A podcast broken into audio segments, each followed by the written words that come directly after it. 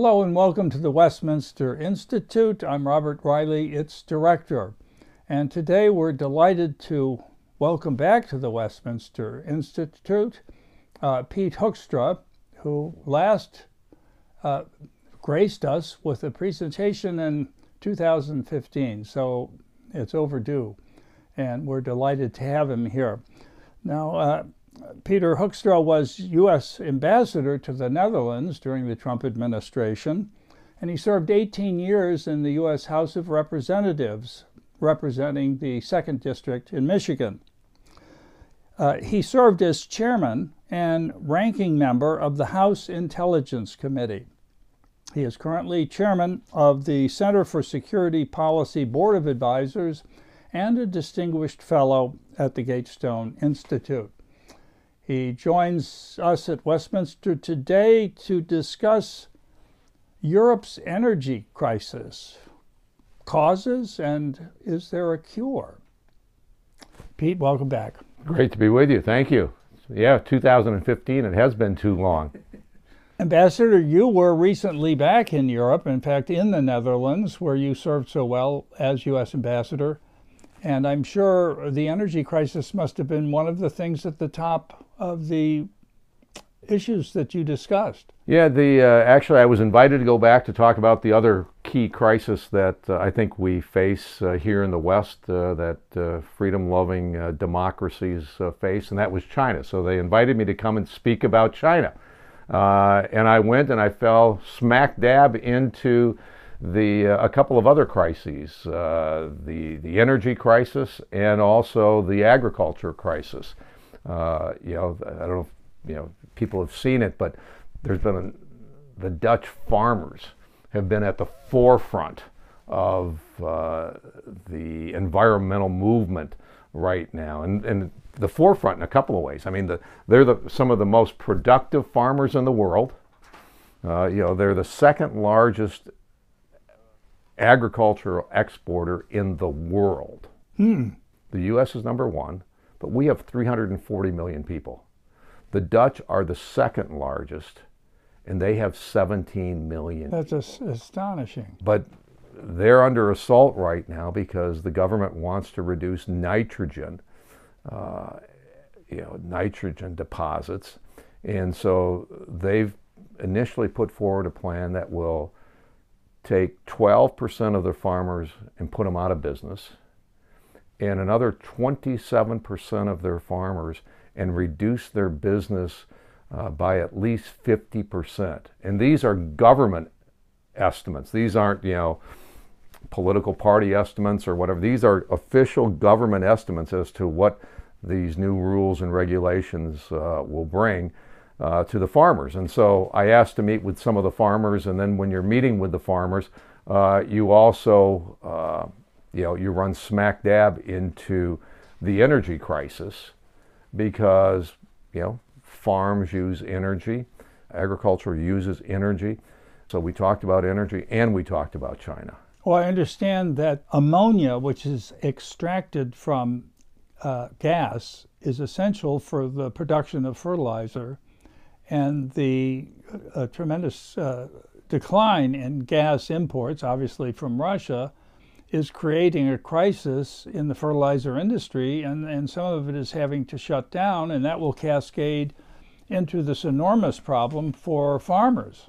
Uh, yeah, you're a little ways ahead of me, but that's exactly right. Okay. I mean, you know, because you know, right now, you know, Europe is in the midst of an energy crisis, um, you know, and the you know, the job of government, uh, and we, I dealt with the Dutch government, and my colleagues dealt with the rest of the, the European countries talking about energy.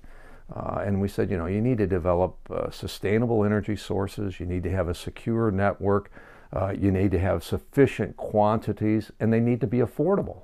These are kind of the principles that we took to our European colleagues, and you know, because what were they doing? Uh, they were getting, you know, Germany was closing its nuke plants.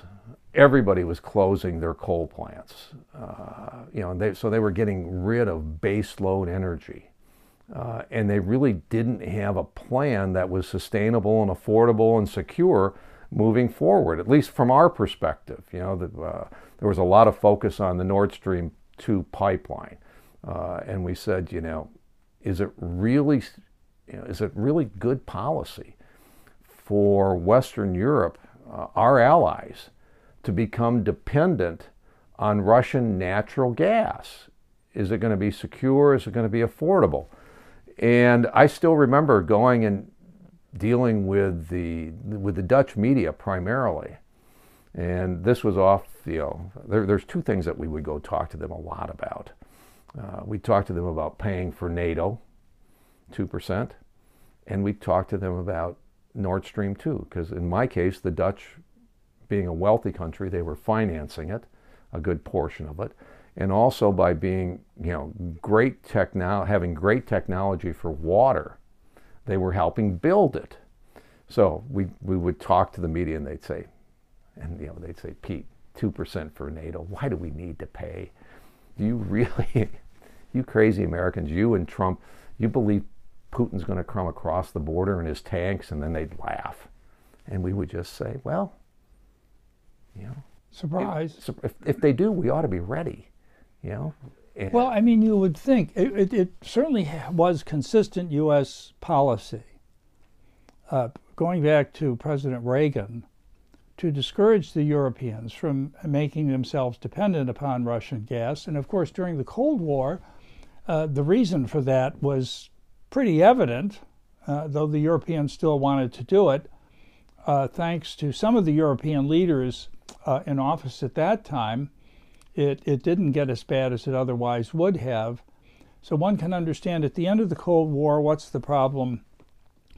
And, and therefore, since uh, gas burns cleaner than other forms of uh, energy, they, they thought get what getting more of that would make it easier for them to go green. So, from what I understand, and you can correct me, Germany became uh, got 50% of its uh, gas from Russia and Europe overall 40%. Is that? Yeah, that's about right.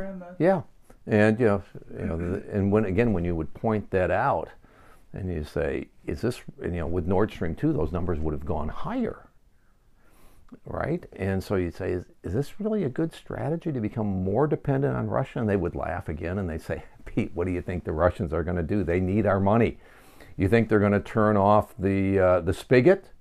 You know, because and you're just saying this because you want them to buy U.S. gas, and you say no, actually, we recognize gas is a you know is an international commodity. There's world prices, and but yeah, we would encourage you to build LNG plants uh, and port facilities so that you know you could compare the price and the quantity coming from Russia uh, and compare it with it coming from the U.S. or coming from the Middle East, so that you'd have alternatives. That if you know Russian gas was turned off or American gas became too expensive, you could just tell the Americans, "Sorry, we're not buying your gas.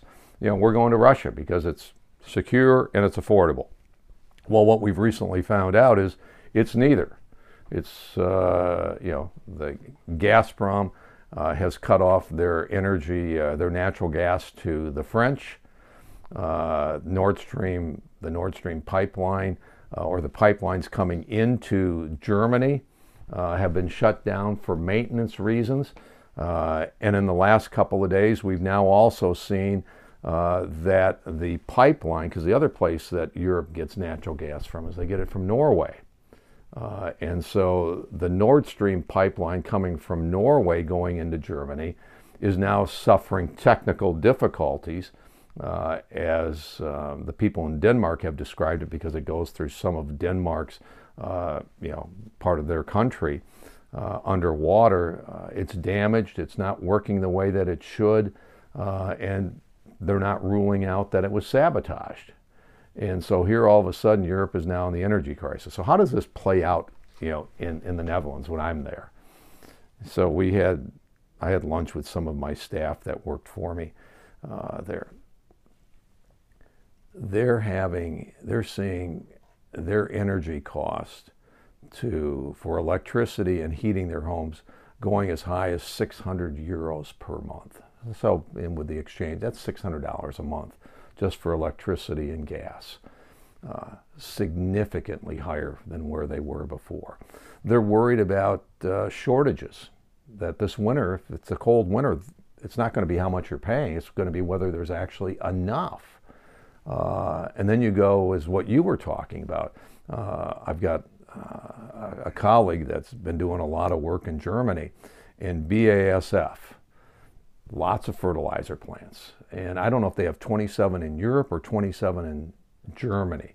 But to efficiently run a fertilizer plant, you need to be able to get at least a 50% of the natural gas that you need to operate the plant. You know, if you get below 50, you just can't operate it anymore. If you're between 50 and 100, optimal, you know, uh, you're fine. But they're getting to the point now for where a number of their fertilizer plants uh, can't get enough feedstock, uh, and they're on the verge of shutting down. And that creates two problems.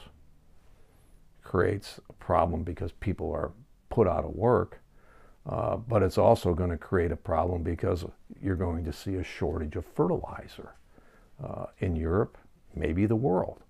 And that means that there's going to be less food production. So it's a cascading problem when governments put themselves into a position where they are this vulnerable to outside pressures for a key component of what a country and an economy needs to operate effectively.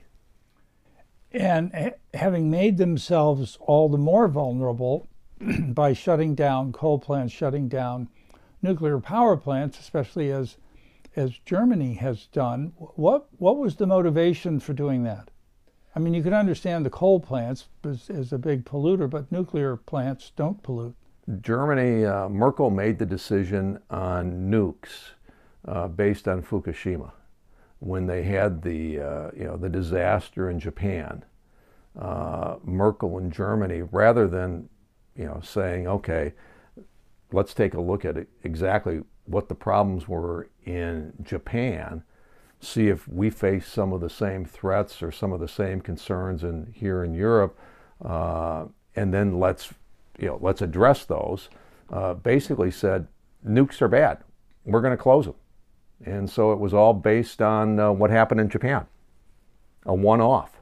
A one off in which no one was killed. Yeah. I mean, yeah. it was a huge earth, earthquake and yeah, yeah, a huge disaster. disaster. But, uh, and what they did is, you know, and this is where, you know, they made the decision to close them and they didn't put in, in place an, a reliable alternative plan that said, okay, we're taking this all off a line. Oh, wait a minute, this is X percentage of our production of, of, uh, of energy, of electricity. Uh, how are we going to make that up? You can't make it up with solar. Uh, you can't make it up with wind. We don't have the battery technology storage uh, capacity right now, or capability to you know, when it runs, you build up the batteries, and when the wind doesn't blow and the sun doesn't shine, you can go back to the batteries. That technology doesn't exist. So, you know, I've described that they built an energy strategy based on hope that the you know the sun would shine and the wind would blow at the exactly the right time. So, any disrupt there wouldn't be any disruption because they were right at that margin. Uh, we're we're producing enough, but if there's any kind of disruption, uh, whoa, and they not only found a little disruption, uh, what they found with Russia, they now found a significant disruption. Well, France, as you know, never suffered from a, a phobia with nuclear power, right. and uh, some 70% of its energy is produced by nuclear power plants. However, currently they're only running at 50% capacity. Uh, pipe corrosion, maintenance, uh, inspections, um, uh, labor problems. And apparently, an- another thing, I don't know whether this is an issue in the Netherlands, is the drought in Europe is so severe that some of the river water that's used to cool plants, eh, there, there isn't simply enough of it. And it's dangerous to run the plants without the, the cooling, and they have to shut them down. Yeah, but but you're absolutely right. I mean, again, this is a lack of foresight by their political leaders in that number one, you know, you, what you would do is you would think you would space out your maintenance. Okay, every year we're going to do, you know, we're, we're going to take 10% of the power offline, and you know, over over a 10-year cycle or an eight-year cycle, whatever the experts tell you, uh, you know, we will replenish it on, or we will refurbish it on, on this schedule. So we'll never have to take a big part down, but to take 50% down of your 70% at one time, you know, you're exactly right. Uh, and no, the Dutch have had a, uh, the Dutch also have, have had a drought uh, issue. It hasn't affected, uh, I think they've only got one nuke plant uh, that they're operating, so it hasn't affected their ability uh, to operate their, their nuclear ca- plant. but it's had another, you know, it's, it's had other impacts in the country. I, I was uh, following a story in France of the largest glass producer in Europe or perhaps the world uh, that has to keep its uh, furnaces that, that melt the sand on all the time. If you turn them off, the furnace is ruined. Uh, I mean, they can, over a period of a month, kind of uh, slow it down, cool it off, turn it off, and, and pull maintenance. But um, if if the energy supply isn't there to keep those furnaces going, that this huge employer in this certain part of France uh, goes under. It'll be an economic catastrophe for the area because it's it's not simply the glass they produce. Uh, they're the cardboard box makers and, and, people who make the the packaging to put the glasses, etc., cetera, et cetera. So it there's a cascading effect there. Apparently, a Russian government spokesman said, speaking of their maintenance problems with Nord Stream 1, right? Yep. That, uh, that somehow those problems would go away if uh, Europe would lift the sanctions against Russia. Yeah. So it's a political move uh, by Russia's part. And as you pointed out, the Russians, uh, the, the Europeans made themselves susceptible to this. Yeah, these are all self inflicted wounds. Tanks don't have to roll. You could just have your energy cut off and your, your societies can go into crisis. And which is exactly what's happening in Europe. You know, you talk about you've talked you've brought up fertilizer, you've brought up the glass manufacturer in the Netherlands, one of their largest exports. Uh, one of their largest agricultural exports exports is not necessarily food that we eat; it's flowers. Right? The Dutch are known for their flowers. Um, I was at a flower grower and and you're you know he was saying Pete right now I'm I'm fine okay I got greenhouses it's it's warm the temperatures are fine I'm not using much energy uh, so we're okay he says but his energy costs had had increased eightfold and it's a big component of, of his operation and he's saying this winter I, re- I really should just shut down but he says, I can't. Because if I shut down, you know, my whole supply chain is disrupted. He says, I'm, I'm the beginning of the supply chain. But if, if the farmers in the Netherlands shut down, he says, you know, then the, uh, it has an impact on, you know, the, the whole chain of supply that gets the flower from the Netherlands to, you know, the, uh, to a store here in the U.S. And he says, so if I, if I shut down and we don't grow, then the flower auction shuts down. And then KLM, you know, the holds in the KLM planes. People think KLM flies uh, people, right? But what really propelled a lot of their growth is that they transported flowers around the world in their cargo hold. This is why the auctions in the Netherlands, maybe for multiple reasons, but one of the reasons uh, they're so early in the morning. You want to go to a flower auction? It's exciting, it's fun to watch, but you got to go at 4:30 in the morning, 5 o'clock in the morning because, you know, I think by 7 o'clock at the latest they're done, and the auction halls are relatively close to Schiphol, and the trucks are taking all these flowers to Schiphol and get them on to get them on uh, KLM airplanes. And uh, but you know, so this farmer says, I got to keep growing. He said, I don't think I'm going to make any money. Uh, his, I think he was selling a stem, a chrysanthemum stem. He says, you know, my my price right now is 25 cents. He says, but this winter, I'm, I'm going to need to get at least a buck 50. Mm-hmm. He says, I'm not sure that, the, you know, that's, that's what he's getting. And then you get all the different markups. And he says, I'm not sure there's going to be any customers, but I got to keep growing.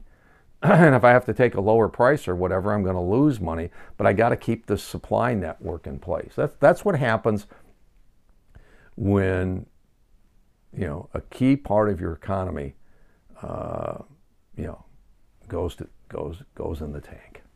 I understand that problem is affecting as well uh, greenhouses, hothouses that grow vegetables, sure, and tomatoes through the winter. Uh, that they won't be able to stay open either. yeah. If the energy problem gets worse, excuse me. Um, and Europe has promised to stop importing Russian oil by the end of December, correct? They've promised lots of things, but yeah, no, you're right. Well, but currently, yeah, right. No, you're right. But, but currently, they're still importing, and but they're saying at the end of December, at the end of the year, uh, no more Russian imports of oil and gas. Yes. And they they do generate a good deal of their energy from oil. Yeah. So, uh, well, the uh, so that's going to raise prices. Oh yeah, I'm, yeah. There's. I mean, it's you. You wonder what the breaking point is here. I know that recently, seventy thousand people were in the streets of Prague, demonstrating uh, against these energy prices, and pretty much saying, "The Czech Republic first. You know, we're, we're you take care of us. This Ukraine thing is uh, damaging us all. And of course, I, I, presume that's why Russia is is using this as a lever to break the the European coalition against yeah. Russia in support of Ukraine. Yeah, and I think you know um, it's not hard to imagine that happening in other parts of Europe. I mean, the Dutch recognize uh, the the population. I think recognizes how they got into this problem, and it's the problem. The, the decisions that their policymakers made. You know, to get out of coal, uh, to do a, make a whole, to become dependent on Russia. Uh, you know, one of the newspapers uh, that was very critical of, of the of President Trump and myself for, you know, bringing up these issues uh, while I was there. Uh, in in recent months, wrote an op-ed and said, you know, you know, Hoekstra and Trump might have been right you know, becoming dependent on Russian gas may have been a bad idea. And uh, yeah, because they're so you know their their public sees it. So I don't know whether the D- Dutch will protest. The farmers have protested. Uh, you know uh, what uh, the government wants to do to them, and so. Um, but exactly, it's a tactic of the Russians to break the solidarity um, and the consensus to of, of Europe to confront uh, Russia because of its invasion of Ukraine. And it's not hard for me to imagine that, you know, especially if they run in price is one thing. You can manage price in the short term, which the governments in Europe are doing. I don't I think it's it's, it's a bad way to manage it. What they're going to do is they're going to provide subsidies. They're going to cap the cost that energy companies can charge, which means, you know, energy companies will produce less energy. Um, and then what they're going to do is they're going to subsidize their citizens, send them a check to cover some of these increases. Well, that's only sustainable for a, limited period of time. What they need to do is they need to get fully involved in an uh, uh, in a rapid process to increase the supply of energy, which right now they're not doing. But for those reasons, it, it's not hard for me to imagine, uh, especially France and Germany, going to Zelensky and saying, negotiate, negotiate. And Zelensky is going to have to listen because uh, you know, the key supplier obviously is the U.S. NATO is a hollow shell in many ways. Uh, but, you know, just the fact that France and Germany would go to Zelensky and say, negotiate, get a ceasefire, whatever, even if you have to give up some territory, we need this energy coming in. It's, uh, it, it's tough, and Russia is using it as a leverage point. Now, you mentioned the approach that European governments are taking right now, uh, capping the price of energy and subsidizing the citizens. Uh, it would seem to me that that's the perfect formula for uh, to, to lead to rationing because you're increasing demand while you're diminishing supply, and therefore the only way you can distribute it is through rationing. Is that is that what will happen? Again, if there's more disruptions in terms of supply, very possible. But right now, what you've already seen in the Netherlands uh, is you've seen what is called 25% demand destruction. Meaning, you know, people are looking at this. It kind of goes back to the days of Jimmy Carter, where, you know, uh, we haven't reached winter yet, but where, you know, the citizens of the Netherlands are saying, I'm wearing, instead of, you know, instead of having the temperature in the house at 70, I'm going to 68 or 65, and I'm going to wear a sweater and sit under a blanket. Uh, industries are, you know, reducing uh, their use of energy, not willingly, but because they can't afford and the price of their goods are getting too high. But uh, so you'll see demand destruction, and you're absolutely right. If uh, you're getting into the price controls and these types of things, and I don't think it's unreasonable to see governments then starting to say, okay, X amount is going to go for consumer use, X amount is going to go for uh, industrial purposes, and those types of things. It's it's a it's a natural progression of where this goes. Interesting you should mention President Jimmy Carter because some energy analysts have said this is going to be as bad as the 70s uh, when the Saudis uh, rationed or, or embargoed oil right. to the United States. Other energy analysts say, no, this is going to be worse than the 1970s for Europe. Uh, and they also are saying this is more than a one winter problem yeah, I mean the um, it, it, it's we could we could increase our production of oil and gas fairly quickly here in the U.S. Why haven't we? Well, we've got an administration that basically has declared war on, you know, fossil fuels. Okay, but you know, if if we built out the infrastructure for uh, oil and gas, uh, we're sitting on, you know, you know, hundreds of years of supply of natural gas uh, at affordable prices. Uh, and if we unleashed it, uh, you know, it, uh, you know, it doesn't have to be a, a multi-year emergency.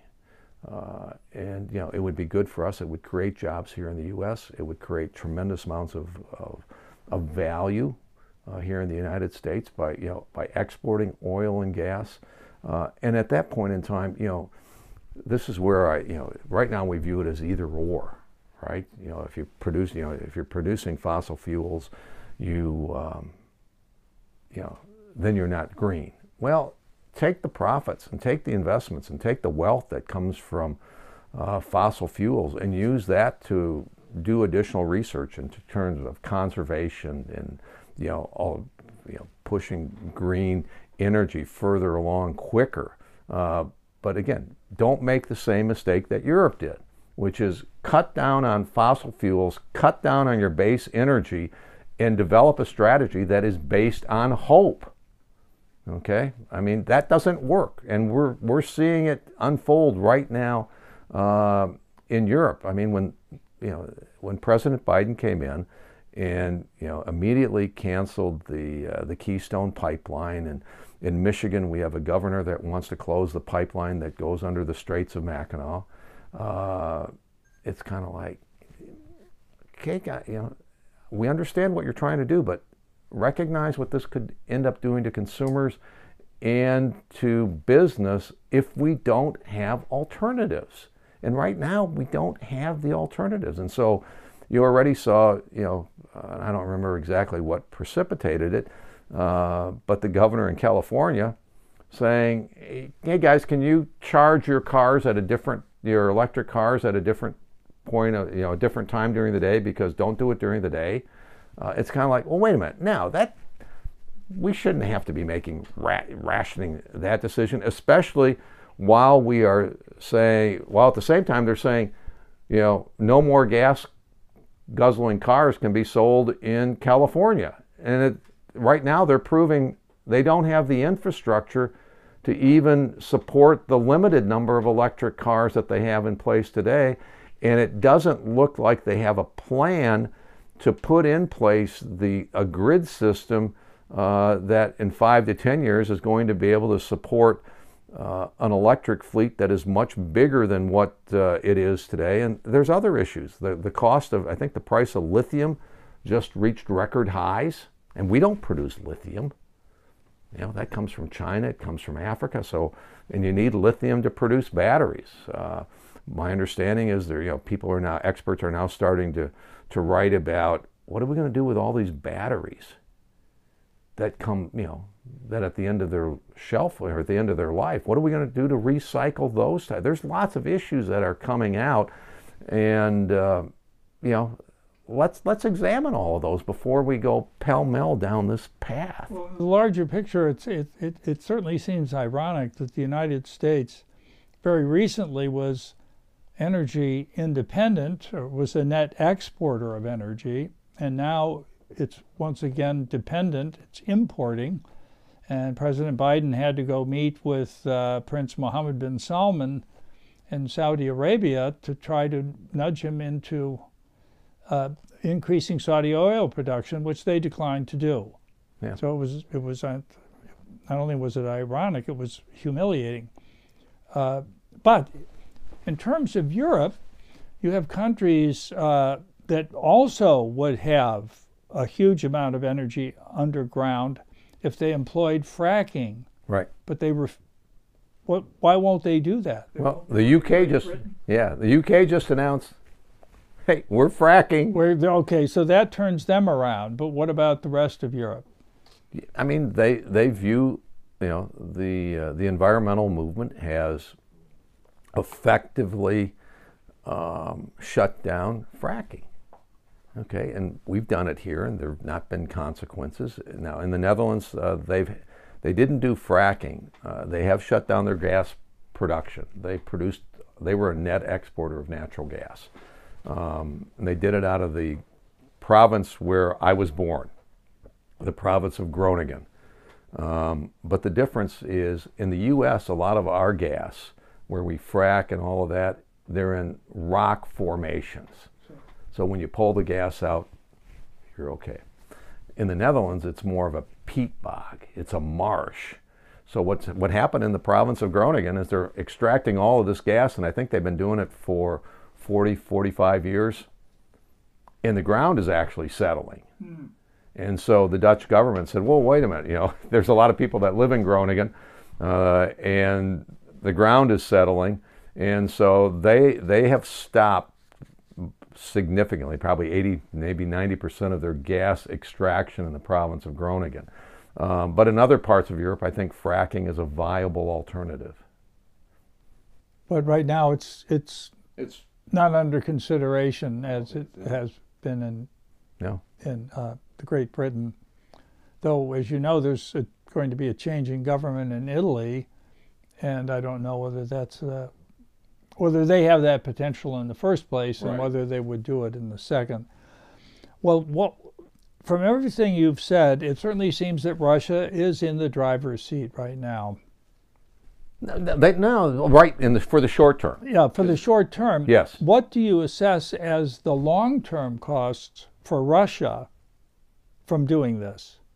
I would like to think that the long-term cost to Russia is that they will become and will continue to be a supplier of fossil fuels to, to Europe.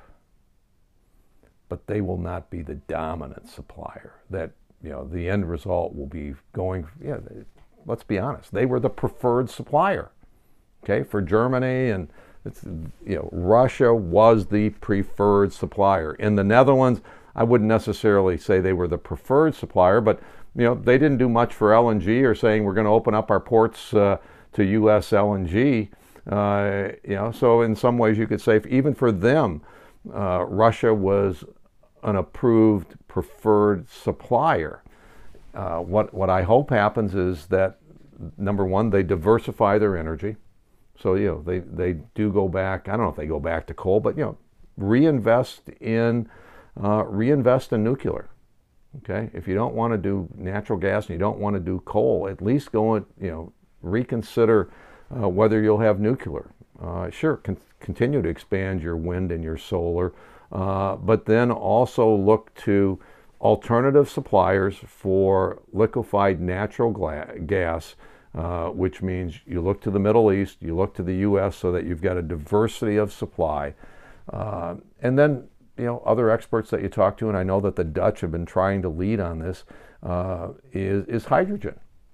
Okay, is that's seen by many as a, a real environmentally friendly and clean technology, uh, which just hasn't quite reached the point where uh, it can be commercialized. But you know, the, again, the Dutch have been doing uh, a project in, in Groningen, the northern part of the country, uh, trying to develop a hydrogen hub. They're trying to develop a hydrogen hub uh, around Rotterdam, and so they're you know they're they're aggressively looking for alternatives uh, to this energy dependence uh, on outside uh, outside forces and trying to you know rather than it be being a hindrance to them moving to the point where if they can be the first to develop hydrogen or at the cutting edge, uh, you know, it can be uh, it can be a significant competitive advantage for them.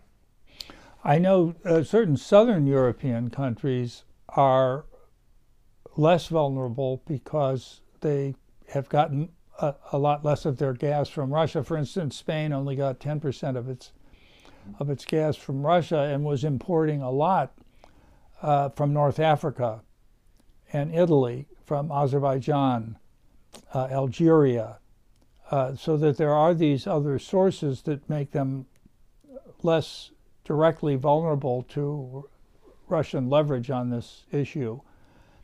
Uh, and therefore, they're, they're in a better position to continue to support the NATO position uh, in support of Ukraine. But those other countries aren't, and it, it's uh, it does seem a, a very uh, likely scenario that with a very tough winter in Europe, things are going to start cracking, Be- simply because the people will demand that you, you take care of your own citizens first. Um, apparently, there's a lot of European criticism of Norway now because they have restricted their gas exports because they want to protect their own citizens, which is what governments are supposed to do. Which is what they're which is what they're supposed to exactly what. But so um, you know that seems to me just the beginning of the fissures that can develop if there's a really tough winter in Europe, which there there very well could be. You know, and yeah, I mean, because you know, the bottom line is, you know, when you come home in Western Europe, you know, when I when I went to where we lived in, in Europe, in the Netherlands, or when I come home to my house in Michigan, I expect to be able to turn on the lights, flip the switch, and have the lights come on. I expect to be able to go to my thermostat, and if it's cold outside, uh, to turn it up uh, and to have my house warm. Uh, and I expect to be able to turn the tap on and to get water right? And those are relatively simple things that we we've all come to accept. And you know, if you uh, and if citizens believe, and and you do it at affordable prices, and so that you know you uh, you expect that when you um, you know or you what, what will happen is yeah if these things become too expensive um, and those types of things the citizens are going to get upset. And I, you know, I can tell the Dutch are already very good at conservation. You know, they're not wasteful. I mean, I think you can describe Americans as being wasteful for energy. We take it for granted.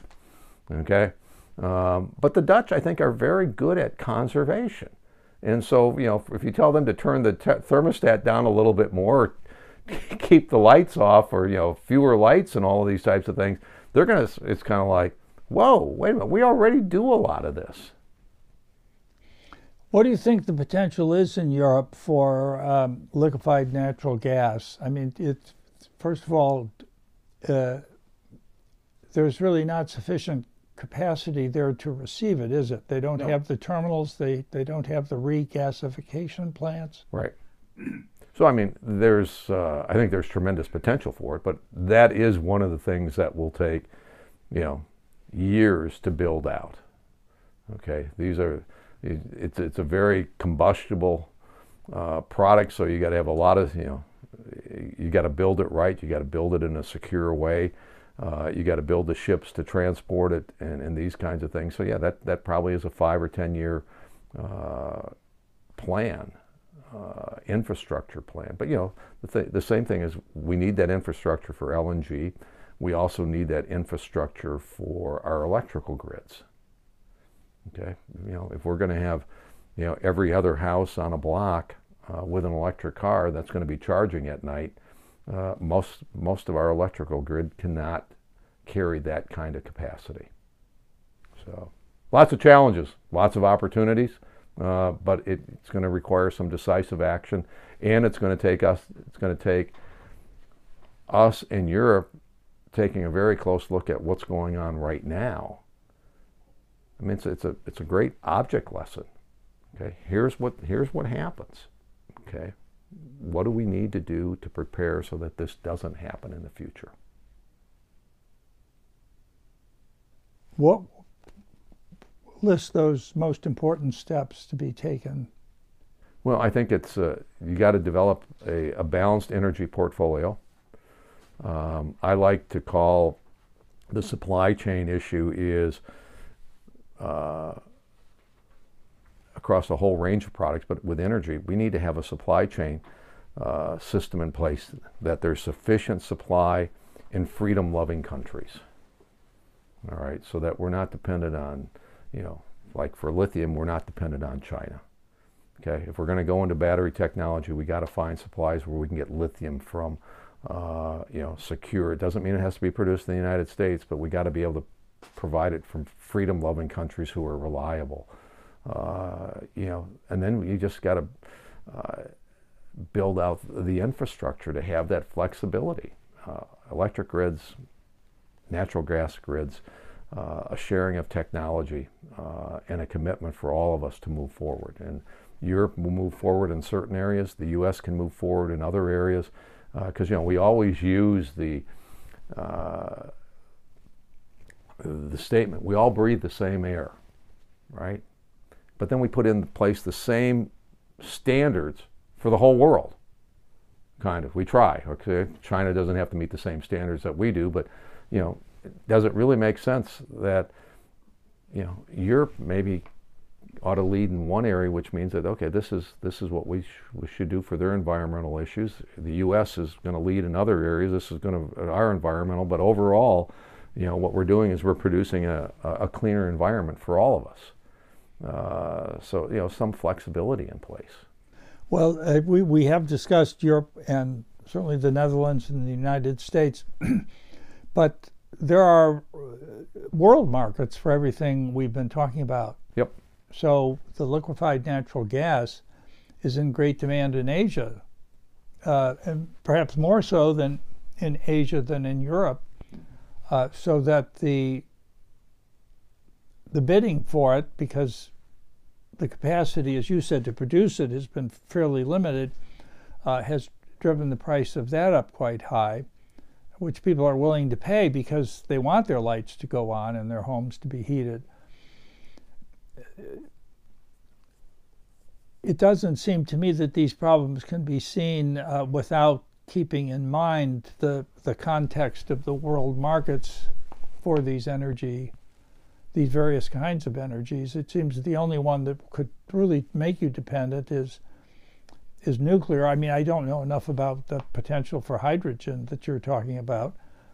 Uh, and I, I, don't know if the United States is at the cusp of reconsidering uh, nuclear energy, because of course we too have been shutting down our nuclear plants, um, particularly in light of the fact that the technology for building these plants has changed considerably, uh, making them safer and also being able to build smaller ones that could service smaller communities. No, that's right. The, um, uh, in, in Michigan, we actually uh, just closed a nuclear plant, and now there's a group that is petitioning, uh, you know, for the permitting uh, to reopen the plant, uh, to you know do the upgrades, the maintenance, and all of that to uh, to restart the nuclear plant. And I think, you know, like you said, the, the technology has changed dramatically. I don't even know when the, when's the last time we built a nuclear plant in the U.S. Uh, I don't even know if we have any under under construction right now. Um, but you know, this, is, this again, this is one of the things that you would think a broad cross section of the American people uh, ought to be willing to agree on. It's it's a quote unquote clean energy. Uh, you know, we're, we're not we're not discharging you know carbon dioxide or anything like this. And yes, you got to be very very careful and uh, you know so you go go down that route and uh, you know you know but it doesn't seem that you know, it, it seems like everything right now, everything is a political fight. You know, there's nothing that people can kind of wrap their hands around and say, okay, uh, you know, let's let's do this, and it, it's, you know, it's it's not the, you know, it's not the single shot problem to resolve it. But if you made a commitment to nuclear, uh, you know, you would drive down the cost because instead of because all of our nuclear plants are one off. You know, you build one, and that two years later you, you build another one. But it's not like, you know, and you know, what if you had the the core design or whatever and said, okay, we're going to build 20 of these instead of one. The cost goes down. Cost goes down, probably goes down way down. Um, and so it becomes more affordable and you know, and how much of that, how much of our energy does that then produce? It's, uh, you know, so well, there, there are solutions out there. There are solutions. The sane consideration of those solutions may or may not be compromised by the severity of the problem if it gets a lot worse, not so much in the United States because of our supplies, but most particularly in Europe. And what, what, what the political forces there would undertake in response to it the number one thing we've already discussed is, of course, the policy regarding Ukraine and the sanctions uh, against Russia. But then, it, if, if it's severe enough, can they overcome their reluctance, even phobia against nuclear power and fracking, and and do what's necessary, or will it be sort of the the socialist solution of restricting supply and rationing uh, through uh, setting prices, which will not simply distribute the misery and not solve the solution, solve the problem, yeah. rather. We'll have to wait and see. But, you know, at, at, at, at the end of the day, citizens have a voice. All right. I, I, I still remember, you know, interacting with a, a, lot of Dutch folks and, you know, and Europeans, they think different about a lot of these issues than what we do. And the, it always seemed the Dutch were always increasing one tax or another. You know, the tax on road, the tax on gas, or you know this and you know. So you know, a couple times I would say to the, you know, some of the Dutch that I work with, and I'd say, you know, they raise, I just read they're raising your tax again. And here in the U.S., that would be a call to arms for the conservative movement, right? Uh, and probably a lot of independents saying, "No, you get, you're getting enough." Uh, in the Netherlands, it was too often I, you know, uh, from my perspective, being a conservative, too often I would hear, "Well, Pete, you don't understand. They wouldn't be asking or raising our taxes if they didn't need it." All right, well, that is a different perspective. That, that's a different perspective than I've ever had, and it's right. kind of like, oh, okay. Well, I'm afraid we're out of time right now, and I would like to thank our guest, Ambassador Peter Hoekstra, for joining us today to discuss Europe's energy crisis, um, the causes of it, and possible solutions.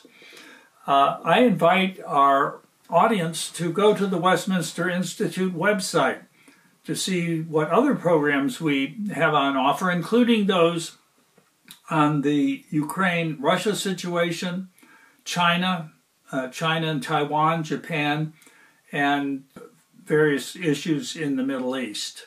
Thank you for joining us. I'm Robert Reilly.